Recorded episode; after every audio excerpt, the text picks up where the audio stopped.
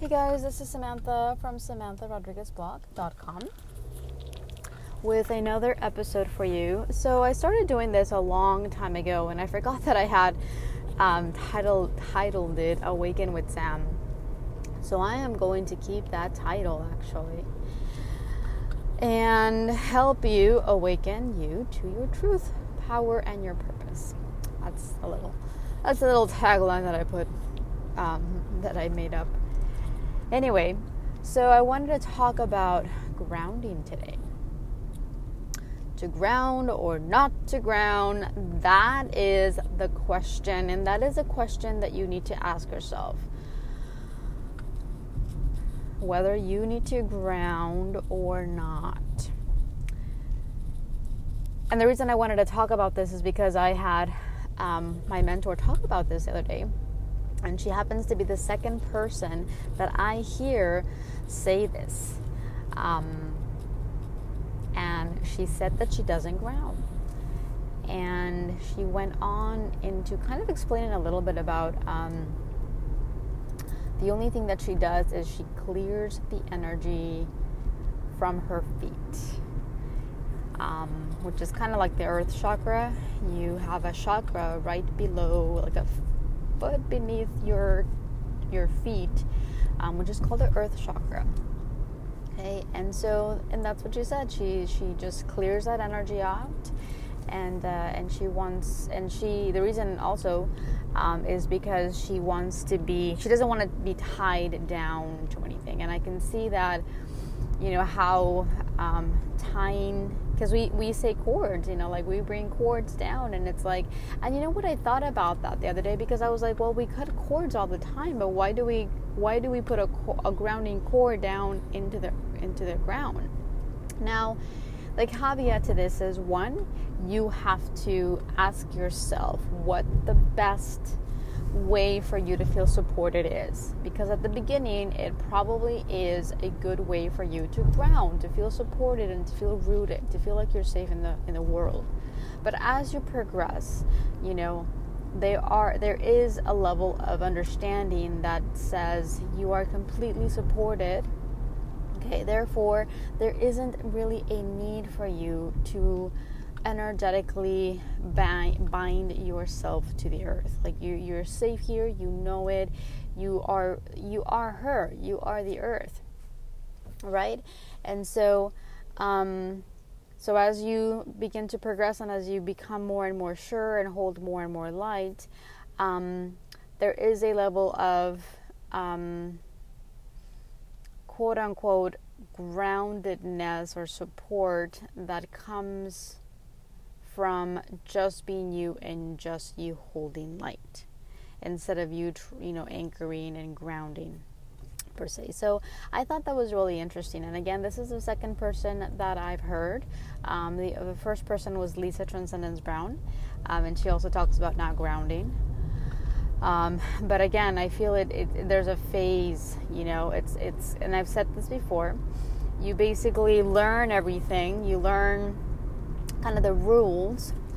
And then what you do is really just ask yourself and tune inside what is the the best thing for you to do at that moment. Um, and that is again the second caveat like you need to tune tune in and see okay what is the best way for me to feel supported and to feel safe and to feel um, you know like i'm part of this planet and i'm you know i'm, I'm protected here. And you have to tune in and see whether whether or not that will um, be what you need to do for that moment you know? And then tomorrow it might be completely different. And that that is why and i mean and that's normal because energy changes all the time. Energy is um, energy changes and shifts and you change and, and it just in every which moment. Um, and so that is why it's important to ask in every which moment what it is that you need to do. Um, in my personal experience, though, I so when I heard that, I and I, I was like, oh man, like this is this is something that I've heard before, and it comes from two people that I respect and that I know are very, very, um, very you know they're like very high level you know like um, like I know there's there had to be some truth to that, and so I I'm testing it out. So I'm testing it out, and I am I am tuning into the different energies, right? And I tell myself like I again with my hips and everything.